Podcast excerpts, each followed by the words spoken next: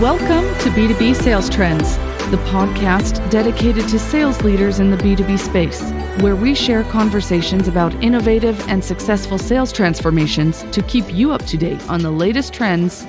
This podcast is brought to you by Global Performance Group. My name is Harry Kendelbacher. Welcome to B2B Sales Trend, yet another episode of the podcast that is brought to you by Global Performance Group, a company who implements behavior change within organizations to helps people to gain the competence of the skills the confidence to execute those well in order to have a courageous conversation to challenge clients thinking current assumptions provoke their thinking and needs in order to engage in an innovative dialogue. It's a bit of a mouthful but that's uh, what basically what global performance group does. Welcome to another episode Today, I have the pleasure to introduce to you or have as a guest Seth Rosen. Seth is uh, the global head of sales enablement at LSEG. LSEG stands for the London Stock Exchange Group, uh, which was formerly Refinitiv, and Refinitiv formerly was Thomson Reuters. Welcome to the podcast, Seth. Thank you, Harry. Good to be here. Uh, very much appreciated time. I uh, very much looked forward to have you on uh, the cast today. As a way of starting off with the interview, Seth, um, would you mind telling us a little bit about yourself and your role? Yeah, thanks so much, Harry. Let me just tell you about who I am personally. I think that's always so important as we get to know people. Um, I live in the United States in Nashville, Tennessee, and and I think even before I, I, dive into who I am professionally. Personally, I'm a husband and I'm a father to four daughters. Um, if you're in that same situation as me, you know how much that shapes and defines you. Um, you know, personally, um, you know, I, I, I, love to play music. I'm a sports fan, and I would say, in my own mind, um, I'm a pretty decent athlete. Though most around me would would argue that point. Uh, what it comes to being a, a professional in my career, um, there's a there's a pretty decent split in what I've done. It's been roughly forty percent quota carrying uh, sales roles, leading account management functions, as well as uh, sales leadership. And the other 60% has been in learning and enablement. Um, where I sit today, uh, running sales enablement at LSEG, uh, which, as you mentioned, is is this large acquisition of the London Stock Exchange Group of Refinitiv, which was formerly Thomson Reuters. We're now one uh, large organization. I have the pleasure of leading the enablement function in our, our largest business unit, which is data and analytics. I really appreciate that introduction, Seth, uh, and also the personal side of, of your introduction. Uh, four daughters, you have a handful there. Uh, uh I only have two, but I know uh, I, I know some a couple of people who have four kids. It's a challenge, but it's one that shapes and defines us, right? That's right. Um, so let's dive into just what you said. If you said 40% sales role leadership and 60% uh, uh, enablement role and learning roles, let's start with the second part, the enablement side of things. Um, you know, what makes you passionate about sales enablement and what made you decide to switch from the traditional sales roles, leadership roles to an enablement role? Yeah, great question, Harry. And, and I'd have to back up um, to my university days. Uh, I actually uh, attended university with the intention of being a teacher. And, um, you know, though the business world was a lot more advantageous for me and uh, and for my wife upon graduation, um, I, I, was always looking for ways to incorporate teaching into business. I just didn't know it existed. Um, and as I as I was in those sales roles, um, leading uh, local and geographical sales teams, um, some of my senior leaders began to watch me in team meetings as I was facilitating kind of our localized training, and they approached me and said, "Hey, do you know there's actually a function in the business world that does this?" And, and that opened up my eyes to uh, this whole world of learning and development and sales enablement right? What makes me so passionate about it, Harry, why I love doing this so much, and, and there has been a couple stints where I've gone uh, back into quota carrying roles, but I always come back um, because if you think about the desire to want to be a teacher, an educator, effective teaching is all about making complex things simple.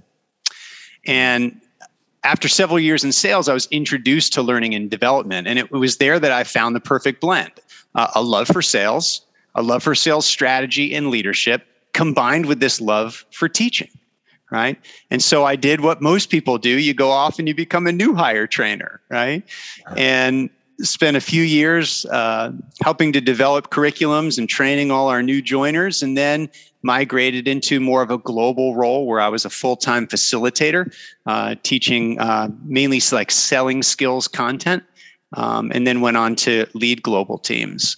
Um, you know, as time progressed, I began to assimilate a lot of the traditional enablement functions. Right, as I saw, as I started to see learning and development as a function of sales enablement, I started to uh, obtain roles that helped me to really think about um, that side of the equation, and that's where I'm. that's where I am today, leading an enablement and learning uh, organization responsible uh, for 2,000 sellers and leaders covering customers in 190 countries. Mm. Very interesting.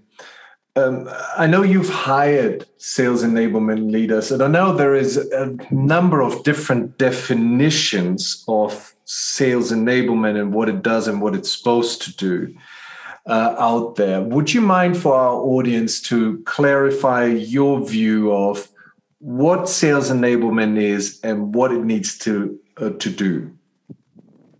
Yeah, thanks for that. Um, boy. Uh, I'm going to use a sports analogy. I know that's like the one place you don't ever go in interviews, um, but you have to recognize in the context that I'm in that this idea of sales enablement is very new uh, to the corporation uh, that I serve today. And so I've had to, again, take something very complex, something that has a different definition with almost everywhere you go. In fact, the three years that I spent before uh, coming to the London Stock Exchange Group and Refinitiv was spent uh, in an organization uh, much like GPG, right? And as, as I went out and, and was running the account management function, every time the word sales enablement came up, I got a different definition. Uh, mm-hmm. so I'm not sure there's a one size fit all definition that you can put on it. But let me let me tell this story a little bit this way, and uh, because I'm an aspiring golfer, um, I will use a golf analogy. When I try to explain the difference between learning and development, which is what a lot of companies believe sales enablement is, um, and what I believe sales enablement is, I look at those two functions of enablement and learning and development um, separately but combined, right? What combines them is the concept, or let, let's just use this golf analogy. My learning and development team operates a driving range, they operate a practice facility, right? You think about a golfer, you take them off the course, mm. you put them into an environment where it's safe, where you're not necessarily keeping score, and you allow them to practice their swing and they hit ball after ball after ball. And what we do in that is we give them the right facilities, we give them the right tools, and then we give them the coaching on their swing. Right? Here's one to two things that you need to do differently in an effort to hit the ball straighter, uh, further, uh, mm-hmm. how, whatever you want to do. Right? So part of my organization, which I call traditional L and D, operates this kind of out of workflow environment where sellers can and leaders can practice their craft. Sales enablement acts much more like a caddy, right? And I think about what are the tools, resources, assets, platforms that a seller needs to be effective in front of the customer? What are the hmm. in workflow uh, types of things that prepare a seller to have a customer facing conversation? And so that's why the enablement team is going to think much more about that ecosystem of customer facing to think about what's the competitive information, what are, what's the, the product information, what are the markets, um, what, what are all the things that I need to have an informed conversation that is aligned to the buyer's journey stage one, stage two, three, four, five, right? Uh, while LND is is creating lots of of programs helping people to hone their craft. It's enablement that's thinking about how do they take that craft and make it more effective as it aligns to the buyer's journey.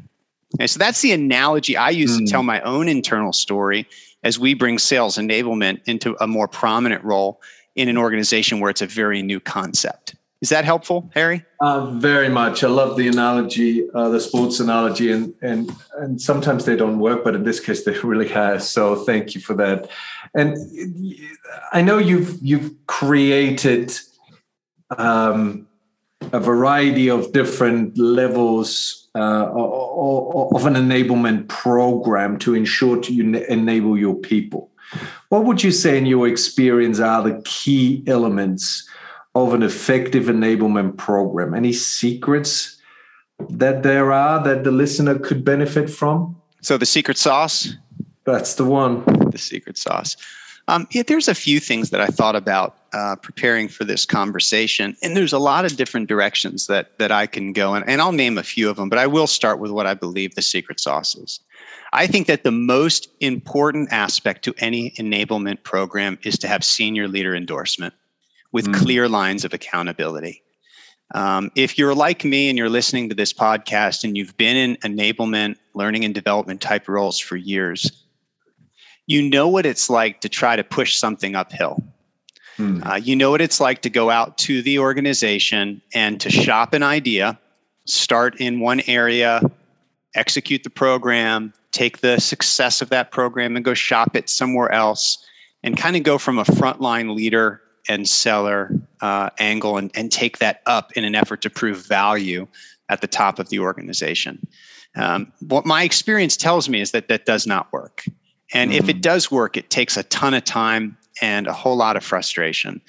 And so I think the secret sauce, regardless what you're building or what you intend to deploy, from an onboarding program to leadership development towards uh, upskilling tenured sellers against a definable set of skills, competencies, or behaviors, whatever it is you're building, you you have to get senior leaders to buy into that and then drive the accountability for its execution downward, right? Mm-hmm. So that everybody from your country manager, your SVP, whatever that senior seller sales role is, that they are communicating down through the organization that we believe that this is a good idea to do this and we're going to hold every level accountable to executing against it. Right? Mm. So sounds sounds great. Super hard to do. Uh, we don't do it well every time, um, but I, I try to come to our senior sales leaders with just a handful of things each quarter to say, "This is. Do you, would you agree this is the best thing for us to be focusing on? And do I have your commitment to partner with us to drive participation, to drive accountability, and to pay attention to how we measure this. Hmm. Okay. So that's number one. There, there's, if you want me to, I can go into. I've got a few more than Please. I thought of, Very but I think that's number one. Uh, number two, I think it has to be intensely relevant, right? Meaning that everyone from the front line to leadership truly believe that it can move the needle. Uh, hmm. We go out all the time and we we see something new in the marketplace and we say, "Well, I think that would be a good idea." For our sellers to know that. I think that they should focus uh, more on effective questioning or negotiation. Or um, and while those things are very good things, um, I think we've got to do a, re- a much better job of, of of talking to frontline sellers and leaders to ensure that it's both topically and regionally relevant, right? Mm-hmm. And that we don't just say let's launch something globally uh, without understanding how it impacts someone on the other side of the world. Right. Okay. Right. That's number two. Three, I would say, Harry, it's got to be in workflow. I think this is one of the big changes in uh, in the industry, and maybe we'll get to some questions like what we're seeing in the industry and things like that. But mm. um, we've got to try to create sales enablement programs that are as much in workflow as possible, meaning that they don't disrupt the natural motion or the natural habitat of a salesperson or a leader right? right? That we're, we're looking for ways that in the process of their day, in the tools that they're using, that we don't make them take one hat off, travel to the other side of town, put another hat on, and all of a sudden right. now start learning. Um, right. That's hard to do, and I know you guys are working on some cool things to help with that. Mm-hmm. Um, but I think that the kind of the partner organization that that fuels the sales enablement ecosystem has got to think really, really long and hard about what does a salesperson's day actually look like? What tools, what devices are they using? And how do we deliver bite sized pieces of information that matter at that moment, whether it's right. um, at a certain stage of the buying journey or at a time that's conducive uh, for them based on how they run their day. So basically, enable sales it says what it does on the tin, right? um, uh, absolutely. Th- those are three key points. I really, I really, I really like. Obviously, the the senior leader endorsement, which is key. The relevancy uh, uh, to somebody's job, and uh, don't you find sometimes just linking into uh, one of the comments that you made this it's got to be relevant. It's got to be in line with what frontline sellers and the leaders want. Do you see there is a difference to what frontline sellers think they need and leaders think they need? Sure. Right. Yeah. yeah. Listen, sales salespeople are a very specific DNA. It's why that's why a lot of great sellers don't make great leaders, right? right um, they're just they're just cut from a different cloth. I mean, every time we come out and we revamp our onboarding program, the key feedback we get is it should be shorter. Right. right. Because right. salespeople want it to be shorter. Uh, right. So sometimes we sometimes we've got to help them, you know, get their mind in a place that it's okay to step away from things and really focus on learning something or absorbing something that's going to help them in their job. So I definitely see a difference in leaders and sellers in in that capacity. Um, you know, just because there's so much noise and so much going on, it's hard to get there. It's hard to get their focus. Right. What are some of the biggest challenges and issues that you've seen when it comes to executing those key points and to enable uh, uh, link salespeople and and the the sales ecosystem? Yeah, I think it's all about noise and it's cutting mm-hmm. through the noise. If you were to do a case study on my company, a wonderful organization full of amazing people, um, but over the last three years, the, at least the, the, the side of the company that I was hired into, it's been through a lot of change, um, including the recent acquisition with LSEG, which has just been phenomenal on all aspects. Um, but it's a lot of change. Um, mm-hmm. People are in, in you know different structures and um, a lot, lot of noise. And, and I think that that's true of every organization, no matter when you talk to them. There's always things going on uh, that, that create a lot of, um, a lot of confusion. Mm-hmm. And so I think that's the biggest challenge uh, in and of itself. So many of those changes are very diverse and complex.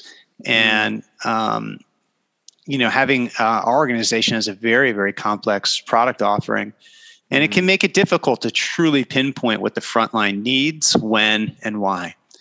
Um, mm-hmm. and that's where I think, again, that connection to, to the frontline all the way up to senior leadership is so essential because you have to get really good at prioritization against things that are timely and things that are relevant.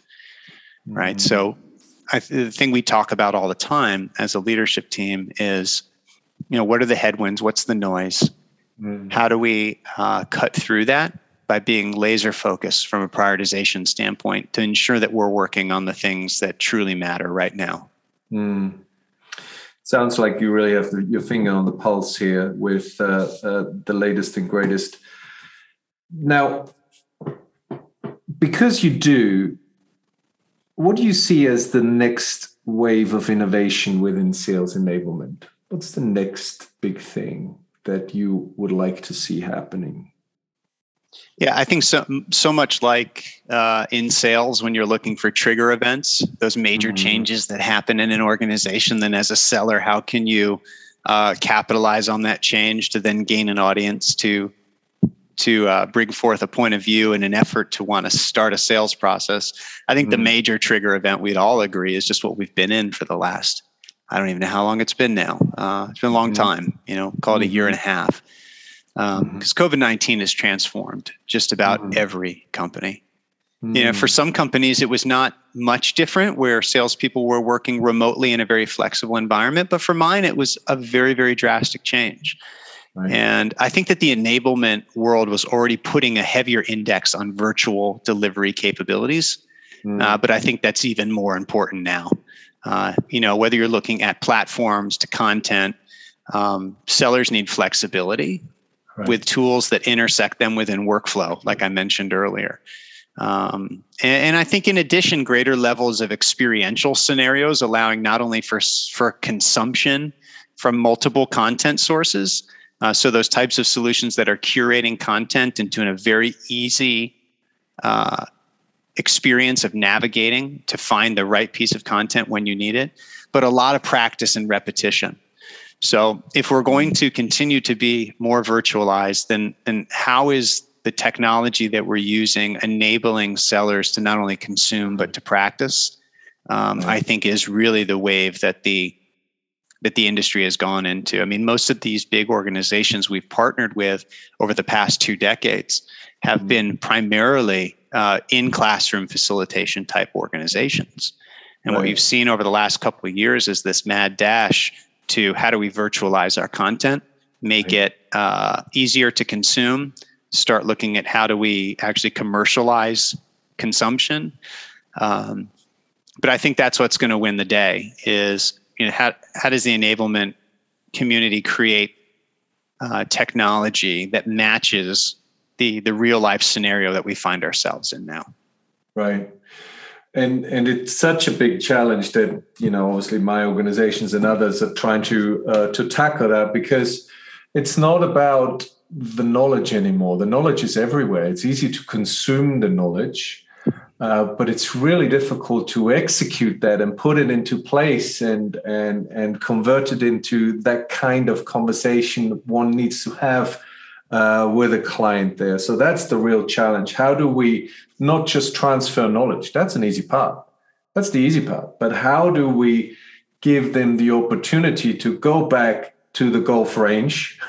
where they practice their shot in uh, in a safe environment and make sure they transfer that onto the course where they can execute it into their game. Very interesting. Yeah.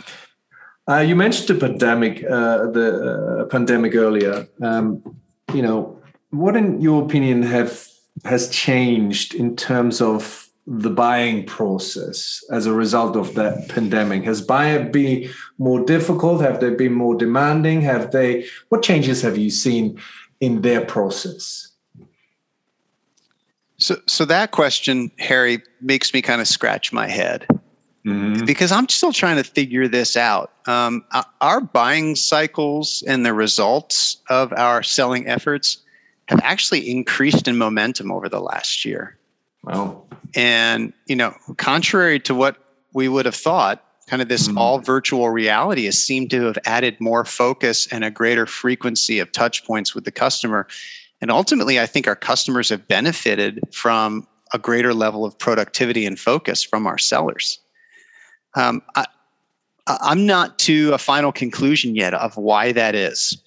Um, rather I, I, feel like i'm much more in in a, an observer mode right now mm-hmm. um, where i've seen a lot of momentum uh, not only in a year of a pandemic but a year of a major acquisition for for our organization being acquired um, has done nothing but add fuel uh, mm. to the sales force I, think i have some pretty um, strong convictions on what happens to seller productivity when you give greater seller flexibility. Mm-hmm. Um, but I, am not exactly there on my my full evaluation of what's happening. All I know is that um, buying now that we're past the initial you know those initial months in the pandemic where everybody rightly so had to just put everything on hold hmm. just to figure out what's the world look like hmm. in now that we're past that, it seems like it seems like potentially we're in a really good place. And so I think that's probably all I can answer on that question because I think a lot still remains to be seen. But mm. uh, buying process as a result of the pandemic has seemed to have had some have had some benefits. And I mean, this this is a very fortunate position that that you and your organization are in. If the the levels of productivity has really haven't been greater than than at this particular moment. How do you deal with that? How do you now get that level of productivity even more? Because it's always a challenging environment. If you're at that level, you always need to improve to the next level. What are you planning to to do to get people now to an even greater level than mm. than than good? Yeah, and, and Harry, I haven't been long enough here mm. in this role at this organization to tell you that our our buying uh, motion, our selling motions are better now than they were before, um, or that our our seller today is more effective than they were pre-pandemic. I mean, I joined the organization we launched a sales kickoff and then we all went home. And so I, have actually been at this company almost entirely in in this pandemic. So I don't have a lot of like before and after contrast to be able to give you. All I know is that mm-hmm. there seems to be really good momentum right now. That that's all I know. But that's what a fabulous I think is place to be, eh? That's yeah, a fabulous think, place to be. I, I think what's behind that momentum is the way in which our sellers have adapted to the environment and really harnessed it. So you ask the question, what do we do to get more out of them? I, I think my my initial reaction to that question is to not encourage them to go back. Mm. Um, just to say, okay, global pandemic is, you know, it's not over by any means, but you know, we're starting to transition back to some of the motions that we had previous. Don't don't forget what you've learned mm. in this time. Um, you know, I think some companies will go back to look exactly the way they did, but I think most won't. And I think we need to do a good job of of debriefing in our leadership teams to really take a close look and talk to a lot of people who have been in this scenario to say what have been the benefits um, that you have experienced over the last 18 months and how do we continue to drive those those things forward mm. right and whether it's whether it's continuing to double down on um, best practices for uh, presenting and selling in a virtual environment or whatever it might be, knowing that that's going to be par for the course if we continue with the analogy um, moving forward. You know, I think we need to take the best of what we've learned and and continue with it. In your experience, and uh, obviously uh, your experience in LSEG, but also as a as a, a sales leader and and and uh, in your past sales roles, what these days makes makes perfect B two B sales professional? What are the top three things hmm. sales professional needs to have these days to be successful? Top three. Well, again, can be difficult to answer. I've, I've been through so many of these methodologies, as I know, and as I know you have, uh, that try to pinpoint the DNA of the perfect rep, right? Mm-hmm. Um, and I think, I think a lot of it depends who you sell for and what you're selling. Um, but three things: I, have always believed that sellers need to be extremely self-reliant. Mm-hmm. Um, that that's number one. well while there are organizations like mine who wake up every day thinking about how we can support our sellers and our leaders and how we enable them effectively, I think you can't ever escape that top performers are very self-reliant. They are mm-hmm. tenacious when it comes to finding answers, whether it's whether it's how they manage a sales process and getting as much information as they possibly can to build the best business case possible, um, mm-hmm. or it's how they navigate an internal organization to get things done, to find answers, uh, to find the right internal contact to support them in a sales process. I don't think that's ever going to go away. And I think when you profile the top salespeople and have a conversation with them, they just have a very uh, high level of tenacity to be able to push through and get what they need. Right. So I think self reliance is number one. I think extremely low levels of patience hmm. is another one. Is another one, mm-hmm. right? And um, great salespeople are driven by great sense of urgency, mm. and I think that has continued through this time to say, okay, if these last eighteen months have seemed to slow everybody down, how do I not slow down? Um, how do I not just um, kind of rest on my laurels, if you will, um, I'm not saying that impatience, as you and I would experience it with like a child who's uh, waiting to go get ice cream, right? Mm. You know, kind of wiggling around and, and can't control themselves. That's not what I'm saying. It's mm. it's just high levels of urgency is probably a better way to say it. So they're self-reliant, they have high levels of urgency. And then I always come back to this one statistic for number three, which I think is so important, and that great salespeople are great storytellers. Mm. And when you look at the statistics year over year, whether it's CSO Insights or whoever is kind of putting out their their state of the union on on sales mm. effectiveness, every year it seems like the number one reason why sellers miss their targets is the inability to articulate value. Mm. And while it is very difficult to navigate complex sales processes and understand who the true economic buyers are and get very, very good at qualification, salespeople have got to be really, really good at articulating value. Mm. And I think that takes practice to do. I think it takes listening to yourself um, and being able to wrap a narrative around something to help our buyers understand um, it, it's sellers helping buyers take very complex concepts and making them very simple. Right. And I think that's something that, if that's the number one reason in most years why sellers are missing their targets, it tells me we focus on it and then we walk away from it. And so I know for me personally, coming into the second half of this year, I'm I'm putting a heavy emphasis on how do we articulate our value and how do we put our salespeople in an environment where they can practice that and then receive coaching on how to fine tune that story. Hmm. It's great insight. Great insight. Any other project Seth, that you're currently focusing on? What have you got coming up? Well, it's July, so that means that sales kickoff is six weeks, six right. months away. Um, mm-hmm. We ran an all virtual kickoff last year, uh, which I think was mostly successful. The feedback was very good. It had its technological hiccups, um, but you know, thinking about you know what most organizations feel is important is this all together type of right. momentum builder. Um, when you're a global company and it's different in every geography, that's a very complex thing to figure out how to do. Uh, so spending a lot of time thinking through how we do that this year. Mm-hmm. Also, Harry, thinking a lot, excuse me, about uh, leadership development, primarily on the side of identifying future leaders. Hmm. And what does our leadership bench look like?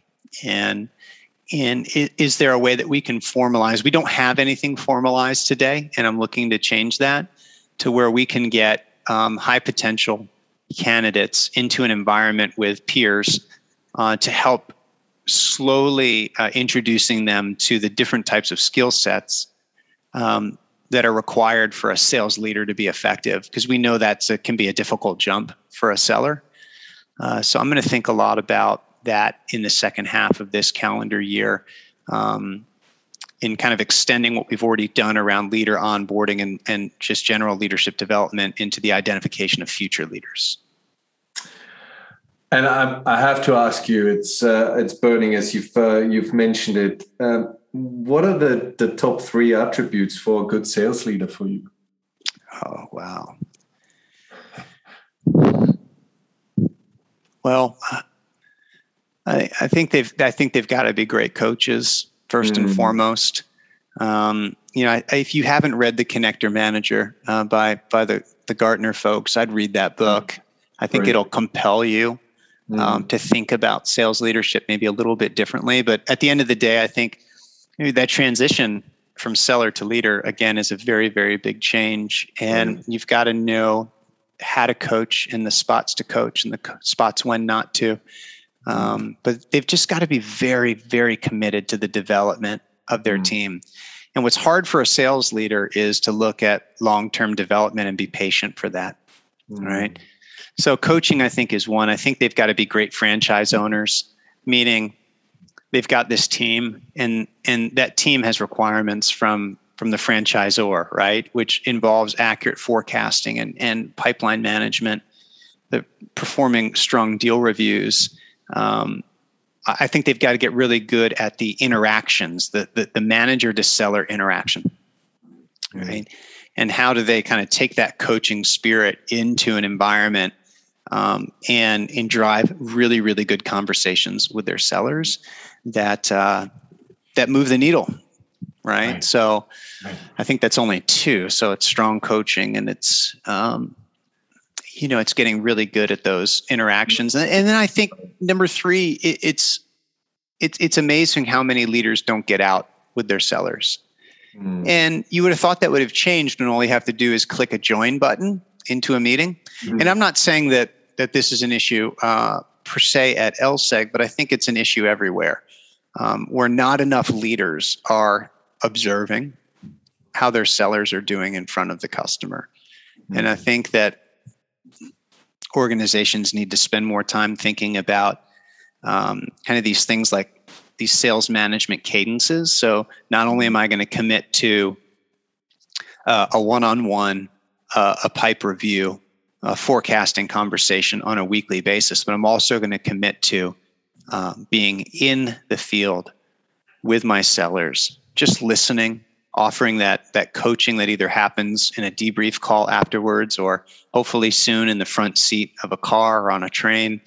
Um, they're just not getting enough context for what's actually happening uh, mm. in front of the customer. We always put it under the umbrella of uh, as a good sales leader, you have to take advantage of these coaching moments that appear throughout the sales cycle and then take advantage of those to really uh, uh, get uh, your coaching skills to work with uh, with those individuals. Agreed. Seth, it's been an absolute pleasure. Thank you so much. You've been a fabulous uh, guest on our podcast. Uh, to our listeners, you know, you heard it here first. Uh, we've talked about it a couple of times, but I think uh, our guest today has really uh, framed it up nicely. If you want to be a top sales professional, you've got to be self-reliant. You've got to be uh, having uh, a certain agency, urgency, shall I say, and you got to be really able to articulate value. And if you want to be a sales leader, you have to be a great coach. You got to be committed to develop, and you got to put your observation skills to work and in practice. So thank you again, Seth, for being our guest. Thank you for listening to our audience for another episode of the B2B Sales Trends podcast. Uh, check us out on globalperformancegroup.com. Speak to you next time. Bye bye. Thank you.